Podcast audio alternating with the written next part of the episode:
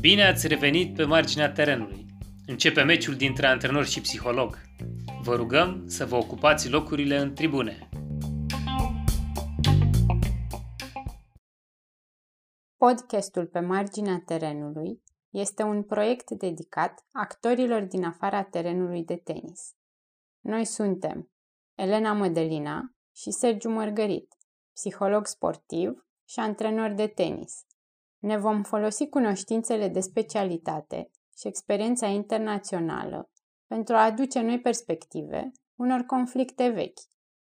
Pentru menținerea confidențialității, caracteristicile personale și numele personajelor au fost modificate.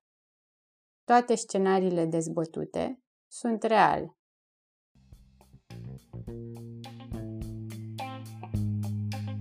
Bine v-am găsit! Astăzi îl avem alături de noi pe Mihai Croitorul, antrenor de tenis de 15-20 de ani. Bine ai venit, Mihai! Bine v-am găsit! Mădălina va fi astăzi uh, moderatoarea interviului, iar noi doi vom schimba idei în legătură cu rolul de părinte antrenor pe care îl are Mihai și are experiența acestui rol la primă mână. Super! Pentru început, cred că ar fi benefic să ne povestească Mihai un pic mai mult despre el, despre cum a ajuns să fie antrenor. Uh, asta se întâmpla cu ceva timp, în 2000 sau 2001. Uh, am început antrenamentele la Clubul Olimpia. Uh, la început uh, aveam puține ore, având în vedere faptul că eram student făceam uh, antrenamentele oarecum le aranjam după cursuri. Început cu o grupă de 3-4 copii, după care am început să dezvolt și ușor, ușor am crescut alături de ei, oarecum. Cum simți că ai crescut? A, în mare parte crești cu racheta în mână, mă, de ca să zic așa. A, seama că în anii 2000 nu aveam mare experiență. Uh, sunt convins că la vremea aia am făcut și greșeli. Sunt convins că lucrurile se puteau face mai bine. Ușor, ușor am încercat să mă specializez în ceea ce fac. Ușor am încercat să dezvolt, să mai învăț. Și iată-mă aici, după aproape 20 de ani de stat pe teren cu racheta în mână printre copii. Ce crezi tu că ai învățat de la ei în ăștia 20 de ani? Care ar fi o lecție pe care ai învățat-o și de la copii, dar și îmbunătățindu-te constant ca antrenor? Uh, poate pe mulți o să-i surprindă, dar să știi că am învățat uh, să ascult, în primul rând. Să știi că și un copil de 7-8 ani, 9 ani, 10 ani, chiar dacă nu îți spune nimic, el are totuși ceva de spus. Și atunci uh, am învățat că antrenamentele nu se pot face pe un tipar anume, am învățat că fiecare copil este unic în felul lui, fiecare copil trebuie tratat altfel. Timpul ți le așează cumva pe tavă. E nevoie doar să, să fii atent și să, să le bifezi și să, să le poți uh, asimila. Ai zis mai devreme tu că um, ai crescut. Mie mi s-a întâmplat să simt că pe măsură ce copiii au devenit mai buni, am simțit nevoia ca eu să devin mai bun. A fost așa și pentru tine sau cum uh, ai simțit tu că ai devenit mai bun? Categoric, copilul uh, în mare parte trebuie mereu să vadă în antrenor, să vadă o persoană de la care are de învățat. Ori dacă nu încerci mereu să fii cu un pas înainte, nu încerci mereu să te îmbunătățești, să studiezi. Uh, la un moment dat, uh, la un moment dat vei ajunge să te plafonezi. Și atunci chiar și un copil de 10-12 ani ți-ar putea să nu mai aibă ce învăța de la tine sau să nu poți tu, chiar dacă, chiar dacă știi mai multe, să nu poți tu să îi le, să îi le expui. Foarte importantă și partea de comunicare între antrenor și, și sportiv. Parte care, prima parte a carierei, să zic așa, de, de antrenor era oarecum deficitară. Uh, pot spune că primele antrenamente era oarecum o frică de a deschide gura, o frică de a, de a nu spune ceva, ceva greșit. Au trecut cu timpul. Cu timpul am, am încercat să, să-i ascult pe copii, copiii să mă asculte pe mine, să fim oarecum o mică echipă. Ce am observat eu așa în timp este că relația asta de comunicare dintre antrenor și jucător se dezvoltă în timp și un, există o perioadă tampon de la începerea colaborării până se stabilește relația asta de câteva luni. Din experiența ta sau pentru tine, cum a fost uh, perioada asta sau ți-ai dat seama de cam cât durează? Uh, știi cum e, Sergio? Depinde, depinde de la copil la copil. Uh, foarte puțin uh, durează la copiii care au uh, primul contact cu tenisul. În momentul în care copilul are primul contact cu tenisul, automat va vedea în tine primul, uh, primul sprijin. Pe de altă parte, în condițiile în care preiei un copil care a mai făcut și în alte părți tenis, are o, o experiență, are un trecut, o colaborare cu alți antrenori, acolo lucrurile stau puțin diferit. În mare parte nu poți să intri oarecum brusc în, în viața lui. El, el va trebui ușor, ușor să te, să te descopere și la rândul tău ca antrenor tu să-l descoperi pe el.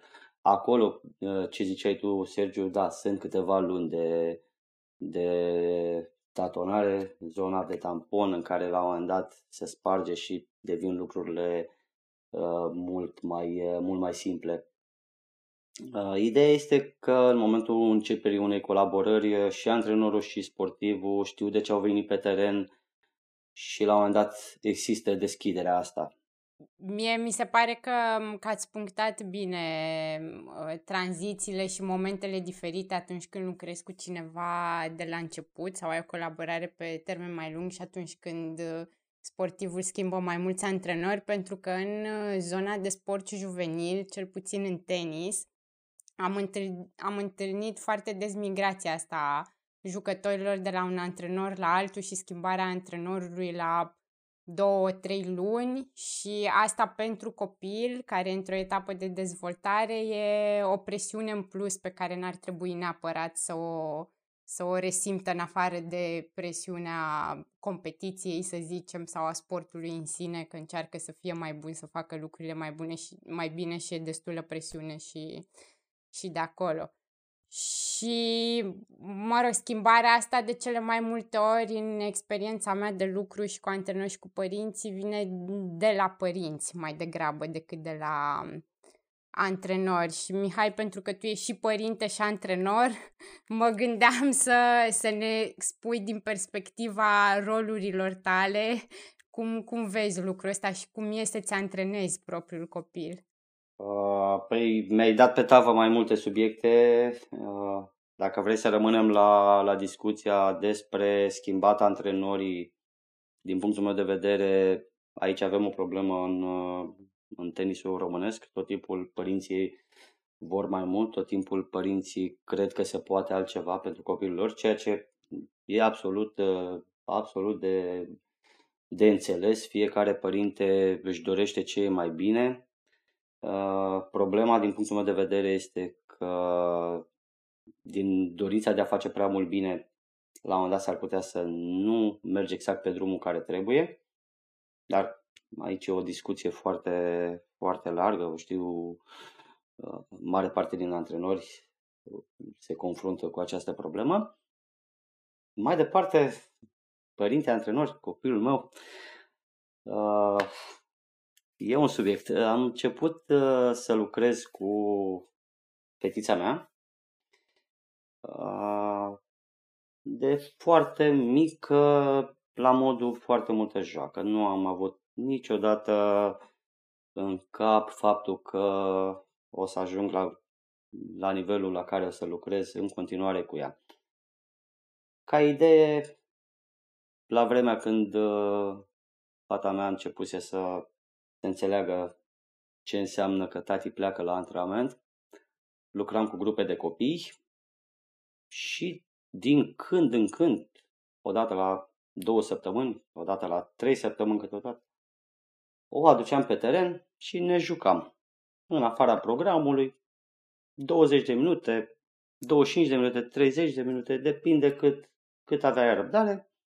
Era o activitate de timp liber, o activitate care nouă ne dădea un timp oarecum de calitate petrecut între părinți și copil, după care a început să-i placă. Și când a început să-i placă, a început uh, să-și dorească să vină mai des. Ba mai mult, uh, din totdeauna am avut o relație incredibil de bună cu, cu ea și la un moment dat apăruse, ea fiind foarte mică, apăruse oarecum, uh, hai să zicem, un soi de gelozie când a aflat că eu de fapt lucrez și cu alți copii. Până la o vârstă foarte mică, da, până la o vârstă foarte mică, ea știa că tati merge la antrenament, dar nu prea știa cu ce se ocupă tati la antrenament. Până și-a dat seama că tati mai are și alți copii. Și atunci a vrut să petreacă foarte mult timp cu mine. Din joaca pe care o făceam până atunci, am decis că totuși ar fi bine să facă cât de cât mai serios. Era și foarte mic, avea 5 ani, 5 ani și ceva. Uh, și am integrat, am integrat-o într-o grupă de copii de vârsta ei, bine, puțin mai mari, cu câteva luni, ea era cea mai mică atunci. Și surpriza mea a fost că era foarte serioasă și foarte atentă la tot ce îi spun. Atunci am decis să rămânem în formula asta cât vom putea, cât vom uh, avea bucuria de a, de a fi pe terenul de tenis. Cam așa a început viața de antrenor părinte. Și care au fost uh, provocările pe parcurs pentru tine? Prima, de fapt, cred că e o singură provocare mare, nu cred că sunt foarte multe provocări, sau cel puțin eu așa le, le resimt. Una din cele mai mari provocări, ca să nu zic că e singura, că poate mi-aduc aminte mai târziu, este să nu stricăm relația tată-fică din cauza tenisului. Întâmplător am lucrat cu niște sportivi care aveau o relație incredibil de bună cu părinții și mă refer la părinți care erau din afara tenisului, care la un moment dat îmi spuneau, eu cu tata mă înțeleg absolut incredibil până vine vorba de tenis. Deci orice facem împreună, orice și am avut frica asta oarecum să nu, să nu ajung în situația de a, de a abandona, de a da deoparte relația tată-fică pentru a lua în brațe relația antrenor sportiv. Trebuie făcută oarecum o diferență, trebuie separate lucrurile și în mare parte cam asta am încercat să fac când eram mică și cam asta fac și acum.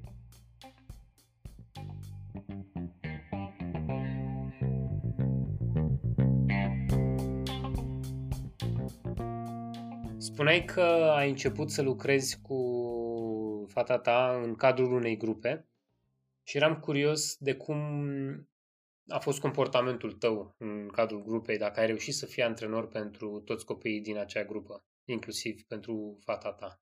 Uh, în mare parte ar trebui să spun că antrenorul Mihai Croitoru era diferit de tatăl, dar nu, în realitate nu am reușit niciodată. Acum, nu o să, nu o să mergem pe discuția că nu pot delimita lucrurile ce se întâmplă la, la tenis, ce se întâmplă acasă, însă fără să vrei un minim de, de diferențe există. Chiar dacă am încercat să le maschez absolut din prima zi, uh, am avut uh, persoane care erau uh, colegi de grupă cu, cu fata mea aveau copii la, la grupă și nu știau, uh, nu știau sigur că Eva este fata mea. Dar uh, pe undeva totuși se, se cunoaște. Aș minți dacă aș spune că niciodată nu, nu am, am, am învestecat puțin lucrurile. Foarte, foarte puțin, dar încerc pe cât posibil uh, lucrurile care se întâmplă pe teren să rămână pe teren și să rămânem, să rămânem antrenori sportivi. Nu am, uh, nu am pretenția să-mi spună domnul profesor, nu am pretenția, îmi spune tata, dar există, există atmosfera de antrenor sportiv. Să știi, Mihai, că te înțelegem, că și noi avem uh, aceeași problemă cu rolurile, rolurile de frate, soră și psiholog antrenor. și bine, pentru mine, la început, mai ales când am, am, a devenit Sergio antrenor, a fost foarte greu să lucrez cu el, pentru că încă sunt, dar atunci eram și mai dură cu el decât uh, aș fi cu alți antrenori cu care aș lucra și aveam mult mai puțină răbdare cu el decât aveam cu alți antrenori sau aș fi avut. Deși... Da, e, mă, de e normal așa ceva pentru că lucrezi cu o persoană pe care știi că o cunoști foarte bine și presupun că aștepți din aștepți altceva. Da, exact și face parte și din uh, procesul de învățare. Și la noi e oarecum mai simplu pentru că suntem amândoi adulți și atunci putem să discutăm lucrurile astea deschis și un pic mai repede probabil decât atunci când ai altă balanță de, de putere, cum e între copii și adulți, cum e între tată și fică sau tată și fiu, știi? E, E foarte, foarte interesantă și, și povestea voastră. E... oh, da, am zis că nu vorbim de partea personală decât după ce devenim faimoși și o să fie lumea într-adevăr interesată de partea aia. Acum am înțeles. vorbim de, de partea profesională. Sigur. Um, Ok, știi ce mă gândeam? Să te întreb care sunt uh, avantajele, că am vorbit destul de mult despre provocări, dar sunt și niște avantaje când lucrezi cu cineva pe care îl cunoști foarte bine. Uh, pe în mare parte avantajele ar fi, unul din cele mai mari avantaje care mie mi se pare că le am în situația în care sunt și antrenor și părinte este că îmi văd fata crescând, o văd evoluând. E un privilegiu E un privilegiu pe care sunt convins că nu toată lumea îl are. Să, să petrești timp de calitate cu copilul tău, să stai în aer curat, să, să-l vezi cum, cum crește și cum se dezvoltă de la, de la o vârstă foarte fragedă când a început ea tenisul și să stai mereu lângă ea în toate etapele. E un privilegiu. Nu aș schimba asta niciodată. Asta, e, asta din punctul meu de vedere este cel mai, cel mai mare beneficiu uh, și având în vedere faptul că există o chimie foarte, foarte bună între noi, uh, reușim, uh, reușim să, să colaborăm. Altfel, nu cred că aș fi mers mai departe. Cu siguranță, ea putea să meargă mai departe. Sunt foarte mulți antrenori buni, mulți îmi sunt prieteni, mulți îmi sunt colegi, cu siguranță aș fi găsit ceva. Dar momentan există chimia asta și am, am observat că am mai colaborat cu, cu diferiți antrenori la modul sparring cu alți copii și nu prea, nu prea rezonează cu alte tipuri de, de comportament ale antrenorilor, cu alte, cu alte sfaturi. Deocamdată e oarecum așa într-o carapace și uh, își dorește să audă aceeași voce cu care, cu care s-a obișnuit de mică. Știi ce mă gândeam acum în timp ce spuneai că ai avut și ai privilegiul de a fi acolo tot timpul?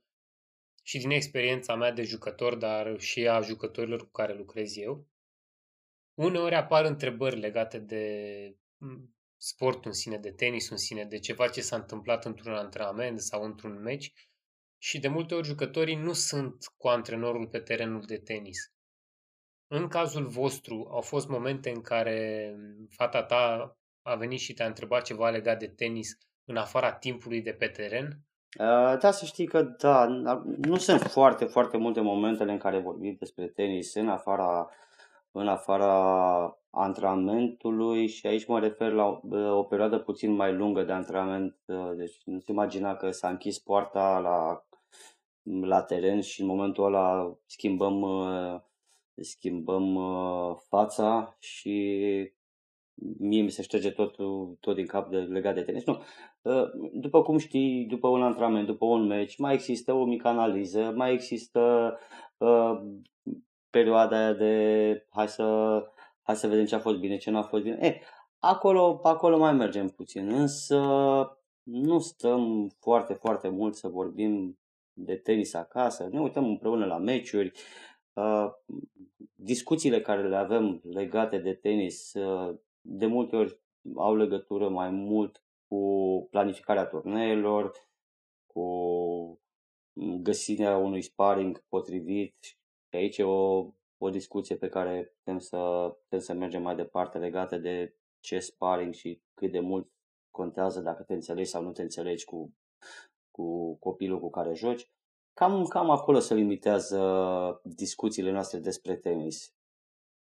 Deci, în mare parte, sfaturi, uh, foarte mult vorbit despre tehnică, despre tactică, nu, în casă nu prea se face. Am înțeles, dar cumva crezi că disponibilitatea ta de a vorbi despre lucrurile astea în relația pe care o aveți voi este diferită de cea a unui antrenor cu un jucător normală?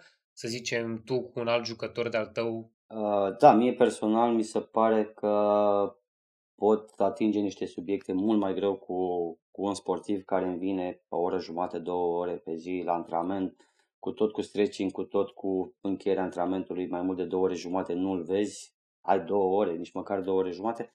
Și atunci, într-adevăr, e puțin mai dificil să intri în pielea, peste pielea lui, să încerci, să încerci să, să afli lucruri despre el.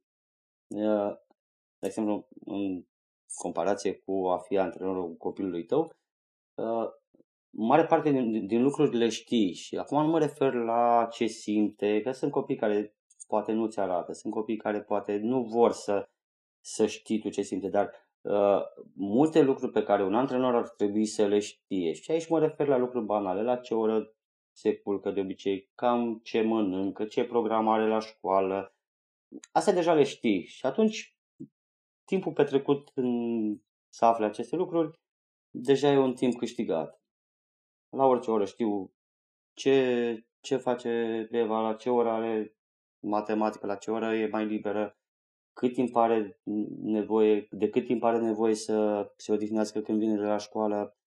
Lucruri destul de importante.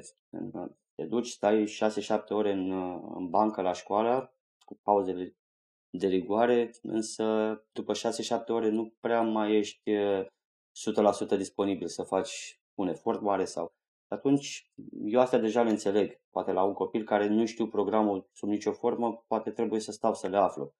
Și de asta zic, în momentul în care le știi astea, treci ușor, ușor la, la etapa următoare. Și ai într-un timp foarte scurt pe care ți-l planifici să vorbești, vorbești direct la o etapă următoare. Cred că e valabil și invers în sensul în care părinții să conștientizeze efortul necesar și pentru școală și pentru tenis și pentru toate discuțiile legate de planificarea meciurilor și așa mai departe și să-și acordeze un pic uh, așteptările. Mi-aș dori să cred, mă, da. Mi-aș dori din tot sufletul să cred. Sunt, am întâlnit părinți responsabil, ca să zic așa. Din păcate, sunt cam pe cale de dispariție. E o specie, e o specie foarte rară să, să ai de-a face cu un părinte care înțelege foarte multe. Și în mare parte o să observi că acești părinți sunt părinți care la rândul lor uh, au trecut prin fenomen.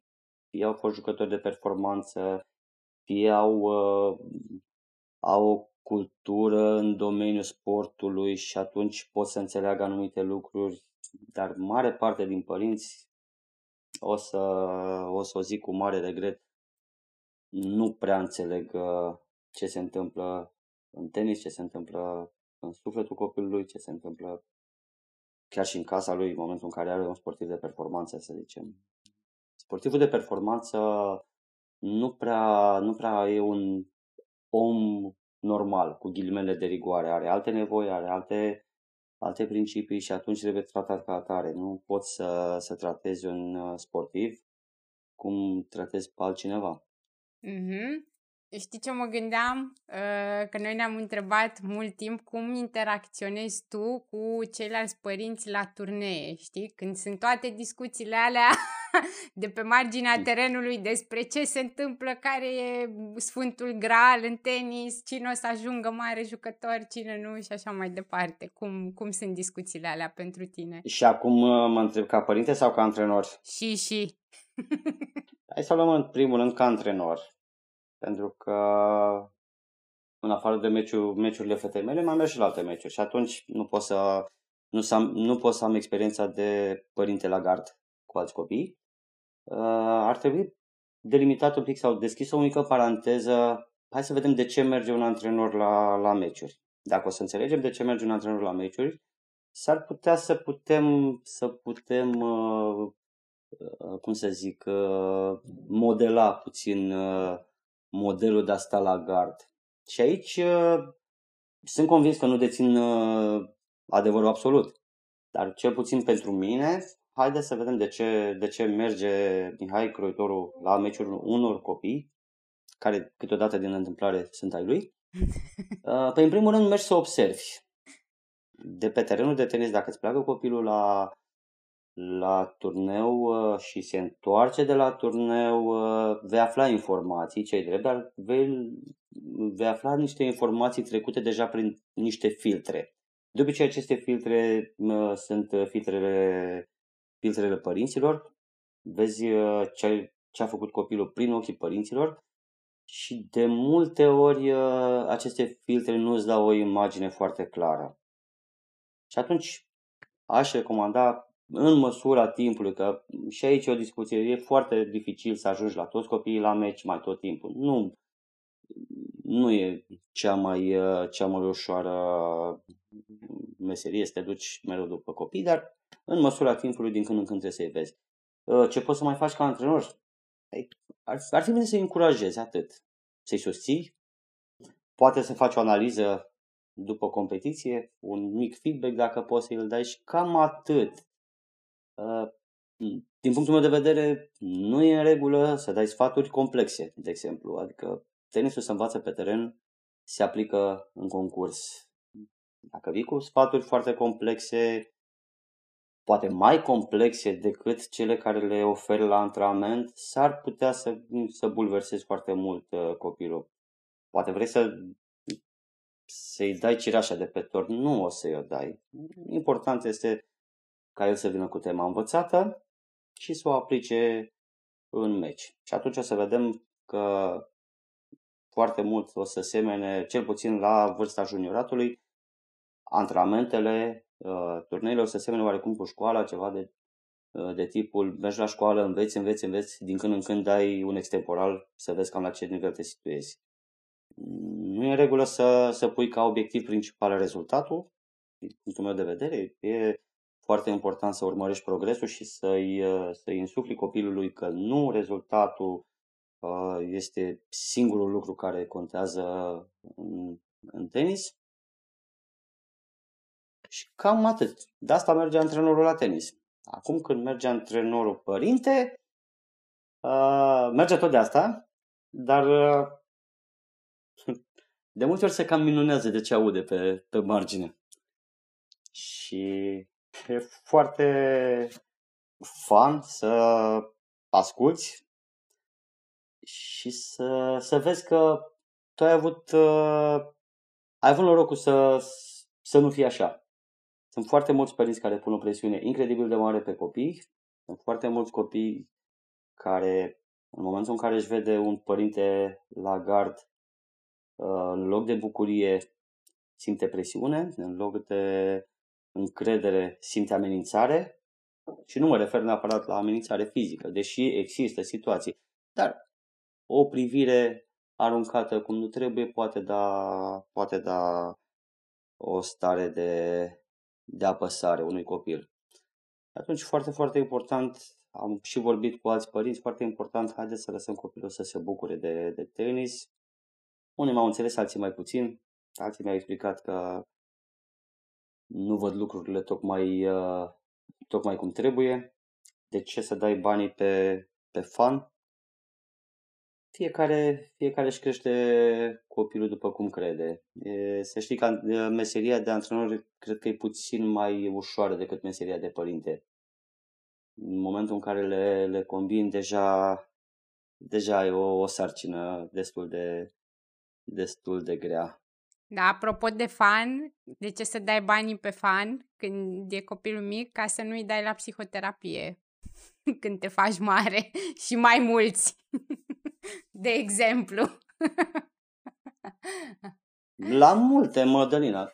Nu o să dai banii la, la psihoterapie, nu o să dai banii poate la un nutriționist, nu o să dai banii poate unui cardiolog care să-ți repare copilul. Exact. Um, cum e pentru tine la meciuri? Cum trăiești meciurile ca părinte? Ce, ce ți-e greu, ce ți-e ușor? Am trecut puțin de etapa asta. Recunosc că la primele, la primele meciuri am fost total degajat în condițiile în care fata mea a început turneile relativ de vreme. Clar nu aveam nicio așteptare de la acele turnee. După aia au început să apară mici rezultate. Nu putem vorbi acum de performanțe la vârsta asta, dar au apărut rezultate care, care nu fac altceva decât uh, să, să-ți crească încrederea. Și am avut o perioadă în care, într-adevăr, stai puțin cu, cu sufletul la gură la meciuri. Însă am depășit, am depășit situația, văd meciurile ca atare, îmi doresc să câștige, bineînțeles, dar nu este scopul principal în, într-o deplasare la turneu, de exemplu. Scopul principal este să evoluăm, să să știu că ne întoarcem de la, de la o competiție cu aceeași dorință de a, de a merge mai departe. Și din punctul ăsta de vedere pot zice că am depășit, uh, am depășit situația. Dar da, am avut, uh, am avut momente în care, în care stai cu sufletul la gură, dar emoțiile astea le ai și cu alți copii, nu neapărat cu copilul tău. Copilul tău doar poate le uh, identifici mai ușor și poți să le explici mai departe, dar emoții ai cu, cu orice sportiv. Um, ai zis ceva foarte important aici legat de emoțiile pe, și trăirile pe care le ai atunci când joacă copilul tău și poți să le, să le identifici uh, mai ușor. Poți să detaliezi un pic ce crezi că ar fi de folos și pentru alți părinți să înțeleagă? Aș vrea să fac o mică paranteză, să spun că, de fapt, emoțiile mele nu sunt uh, 100% ale mele când vorbesc de, de meciurile copilului meu și mai mult uh, preiau oarecum din trăirile, din trăirile Evei. Și aici cred că am și explicația de ce ușor, ușor uh, am depășit momentul ăsta, pentru că și ea la rândul ei a crescut puțin în vârstă, a înțeles un pic mai mult ce înseamnă competiția și nu mai are aceleași trăiri pe teren atât de intense uh, și mă refer la trăiri intense în sensul rău, că trăirile trebuie să le ai, trebuie să ai, uh, să ai parte de bucurie, de tristețe, de... Trebuie să, le, trebuie să le cunoști pe toate. Însă în momentul în care din teren am văzut uh, mai multă liniște, mai multă Uh, mai mult autocontrol, automat, uh, automat la gard se rezolvă lucrurile mult mai ușor. Până la urmă, nu eu joc, așa că la gard ar trebui doar să, să, să, să mă bucur de un spectacol. Așa, ce ai zis tu super important e că ți-ai dat seama că nu sunt emoțiile tale sau nu toate sunt ale tale. Ai făcut diferența între da. ce, ce ține de tine, ce e în tine și ce e în copil. Emoția de, emoția de antrenor uh, e aceeași. Însă, în momentul în care simți copilul atât de bine, să vezi că la un moment dat ai o apăsare când are el o apăsare. Și dacă le adun la, la stările pe care deja le ai, automat, automat se, se văd puțin altfel. Am încercat din, mai din tot timpul să, să fiu mai, uh, mai detașat, chiar dacă n-am reușit tot timpul. Am, uh, am încercat, uh, dacă nu reușeam, măcar să par detașat, măcar să, să nu încarc sportivul, și aici nu mă refer doar la copilul meu, să nu încarc sportivul și cu emoțiile mele, Uh, și am găsit tot felul de, de trucuri. Mai citești o carte, dar de fapt nu o citești, de fapt ai rămas la pagina aia o oră jumate cât a ținut meciul, că nu ai cum să treci la rândul următor, uh, mai stai pe telefon, dar de fapt nu înțelegi nimic din mesaje. Uh, lucruri pe care dacă le faci și le-am testat, uh, sportivul nu mai simte că luptă pentru tine nu mai simte că îți face ție un favor și uh, automat o să aștepte un feedback de la tine, va munci pentru el. Bineînțeles, acum nu pot să, să să mergem până la ideea de a lăsa copilul pe teren și te faci cu totul că ești absent și nu-ți pasă deloc. Însă nu trebuie să simtă copilul o apăsare atât de mare încât să stea cu ochii pe gard și să vadă reacția părinților sau antrenorului, că am văzut și antrenori care, care se prinde păr când copilul dă o dată cu rama. Și atunci, chiar dacă imediat după bate din palme și zice hai nu-i nimic, hai nu-i nimic, ăla nu mai ajută cu nimic.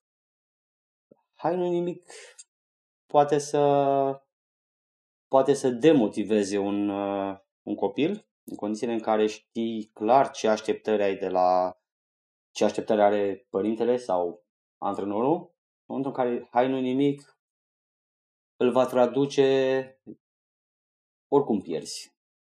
Și atunci, iarăși nu e, nu e cea mai bună, cea mai bună variantă. Trebuie găsit undeva echilibru între îmi pasă, dar ție ar trebui să-ți pese mai mult. Dacă ție îți pasă mai mult, te susțin. Dacă tu vrei să mergi mai departe, eu sunt acolo lângă tine și orice ai face, eu sunt lângă tine. Că faci bine, că faci rău, tu fă și vedem noi după aia dacă avem ceva de îndreptat. Da, noi zicem uh, în situația asta că părintele oferă spațiu copilului să se dezvolte și să, să-și trăiască meciul și să-și trăiască experiența și um, adultul înțelege că el nu e pe teren, e în afara terenului, că asta e, asta e de fapt uh, diferența. Știi că în momentul în care se ia cu mâinile de cap și după aia, hai, nu-i nimic, e fix confuzia aia, aoleo, parcă eu joc, vreau să câștigi, trebuie să se întâmple așa, simt un disconformare, trebuie să fac ceva și atunci ce face el imediat? Vrea să rezolve situația cu nu-i nimic ăla, care, mă rog, creează fix ce ai descris tu mai devreme. Da, din punctul meu de vedere ar trebui eliminate sau ar fi recomandat să eliminăm și anumite expresii, hai nu nimic, uh, uh, trebuie să faci. Sunt câteva uh, cuvinte care, care pot avea o profuzime prea mare. De exemplu, cuvântul trebuie eu l-aș scoate din dicționarul unui antrenor sau mai mult din dicționarul unui părinte. Îl scapi fără să vrei. Îl scapi pe teren, îl scapi la gard. Ar trebui interzis. multe, multe cuvinte ar trebui interzise. Plecând de la ideea că orice părinte își dorește doar binele pentru copil. Și totuși ajungem în situația de a, de a lovi exact unde nu trebuie. Ajungem în situația de a trăi prin copil, știu eu, anumite frustrări. Ajungem în situația de a, de a ne depărta de copil în condițiile în care, să zicem, tenisul ar trebui să ne apropie. În condițiile în care timpul petrecut chiar și la un turneu ar trebui să fie timp de calitate, timp care când te uiți în urmă să te bucuri. Și exemplele pot continua, pot, pot continua exemplele din punctul meu de vedere negative chiar și cu părinții care nu se iau cu mâinile de păr. Dar în momentul în care dacă ai câștigat uh, îți iau telefon, dar dacă n-ai câștigat, ok, mergem acasă și nu spun nimic, ai tot pedeapsă e.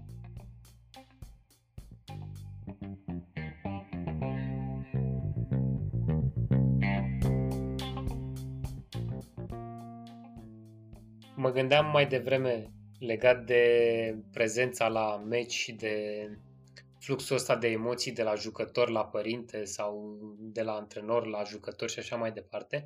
Ce părere ai tu, Mihai, despre meciurile în care părinții își duc copilul la meci, îl lasă acolo să joace meciul singur, fără să fie părintele lângă gard, fără să fie aproape acolo și jucătorul își joacă meciul el cu el, el singur, să poată să-și um, înțeleagă trăirile, să poată să-și înțeleagă meciul, după care la un final de meci își sună părintele să vină să-l ia de acolo și apoi să poată petrece timp împreună dacă vor sau în funcție de ce program au să-și ducă activitățile din ziua respectivă.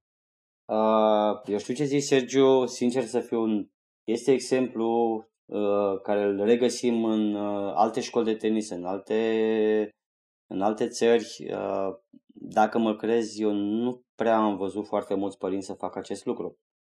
Uh, și mă tem că dacă am încercat dintr-o dată să facem acest lucru, noi încă nu avem uh, educația de a, duce, de a duce lucrul ăsta până la capăt. E foarte, foarte în regulă să lași copilul la poarta, la poarta bazei, nici măcar nu la poarta terenului, să-și caute singur uh, biroul arbitrului, să-și găsească singur arbitru, să se ducă singur să-și uh, facă confirmarea, să aștepte de la arbitru să găsească terenul, să-i, să-i spună pe ce teren joacă. Însă asta ar trebui să o facă toți. În momentul în care să zicem că vrei să dai un exemplu și să lași singur copilul acolo, dar copilul ăla va fi în teren cu alt copil, dar de fapt va fi în teren cu alt copil și pe gard vor mai sta încă alți părinți, îl expui unui, uh, uh, unui risc major, el va lupta și cu adversarul și cu părinții. Ar fi ideal, ar fi ideal părintele copilului 1 cu părintele copilului 2 să-și bea cafeaua împreună undeva la câteva sute de metri la o terasă și după aia să vină amândoi de mânuță și să zică cine a câștigat. Dar uh, asta ar trebui să o facă toți. Dacă o face doar cineva, s-ar putea acel cineva să aibă un mare deficit, să plece direct cu șansa a doua, în condițiile în care, uh, după cum știi, mai toți părinții dau sfaturi pe la, pe la gard, uh, mai toți părinții știu să țină scorul, mai toți părinții văd uh, urmele pe zgură mai bine decât, decât sportivii și atunci să-ți lași un copil, aici mă refer la copil până în 14 ani să zicem, să-l lași singur la expus foarte mult îl bagi în gura lupului. Dar mi-aș dori să văd un turneu în care toți părinții stau în același loc și toți copiii stau în același loc. Abia aștept. Ar fi foarte fain. Așa. Mai aveam eu ultima întrebare, Mihai. Dacă ar fi să dai timpul înapoi și ca părinte și ca antrenor, ce ai face diferit? Știi că începutul tenisului este joacă, știe toată lumea, Cred că aș prelungi puțin perioada aia. Uh, presupun că aș uh, pune accentul mai mult pe bucuria de a fi pe teren, pe timpul petrecut în aer liber. Ne gândim că jumătate din perioada de tenis o petrecem în aer liber și nu în săl baloane. Uh, ce aș mai face și ce fac acum? N-am reușit cu fetița mea, din păcate. Uh, m-aș mai încărca de materiale, tot felul de filee mici, tot felul de jalonașe, tot felul de mingiuțe, tot felul de plase, tot felul de uh, absolut orice material care să poată să-ți ducă să-ți ducă copilul la un nivel de de învățare natural, nu să-i spui tu ce să facă, baloane și alte, alte, alte lucruri pe care, care să-l atragă. Uh, da, asta aș face. Aș merge foarte mult pe, pe zona de, de joacă, aș merge foarte mult pe, pe zona de, în prima etapă, pe partea de dezvoltare a funcțiilor motrice, a calităților motrice de bază, ce n-am făcut și atunci și n-aș face-o niciodată, nu aș merge pe specializarea timpurie, pe, pe învățarea unor elemente tehnice perfecte, nu aș, n-am făcut-o niciodată și nici nu o să o fac copii de 5-6 ani, învățăm priza perfectă și, și nu știu ce timing la haideți întâi să ne jucăm, haideți întâi să, să ne bucurăm că mingea aia, că e roșie, că e balon, că e minge de plajă, că e burete. Hai să ne bucurăm măcar pentru faptul că am văzut-o că se, se duce dintr-o parte în alta, că nu trece fileu, că nu, nu lovim corect și hai ușor, ușor, din joacă ușor vom transforma vom transforma într-o joacă mai serioasă, încercăm să păstrăm aceleași, uh, aceleași bucurii, deși nu prea e, e greu posibil în momentul în care începi să, să te antrenezi un pic mai serios. E perioada de tranziție în care la copii le, încă le e dor de joacă. Chiar și acum am o grupă de, de copii care au trecut de la o oră de joacă la o oră de antrenament în care cred că 15 minute era tenis, tenis și restul era joacă, foarte multă joacă și ușor, ușor au început să, să deprindă anumite elemente și fără să vrei, va trebui să diminuăm puțin procentul de joacă, să-l, să-l adăugăm la tenis și deja, deja acolo îi simt pe copii că le e dor de joacă. Dar cam asta aș face. Cam asta aș, aș schimba la, la ce am făcut. Mm, ce aș mai uh, face, dar asta depinde de cum ar fi evoluat. Cred că aș, uh, aș împinge mai târziu în competiții. Nu neapărat că i-a dăunat, doar că se poate și altfel. Nu trebuie neapărat să joci turnee la 6 ani sau la 7 ani ca să, ca să stea bine cu racheta în mână. Te referi la competițiile cu mingi colorate sau te referi la competițiile din circuitul federației?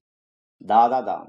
Da, păi am început, am început cu mingi roșii, am jucat turnee de roșu, am jucat turnee de portocaliu. A fost foarte, a fost o perioadă foarte, foarte drăguță și a făcut mulți prieteni. Era, tot timpul să dea de vorbă cu toți copiii. Cam asta se cere de la tenis 10, la, la copii, să se bucure, să se cunoască. Bun.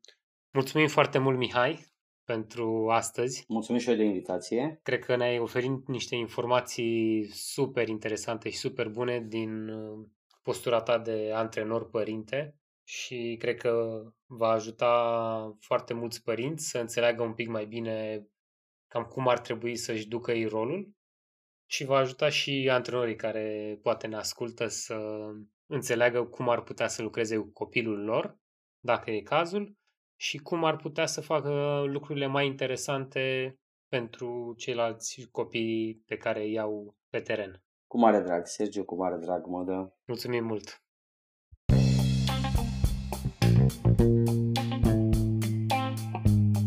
Joc, set și meci. Până data viitoare, vă dorim experiențe fără regrete.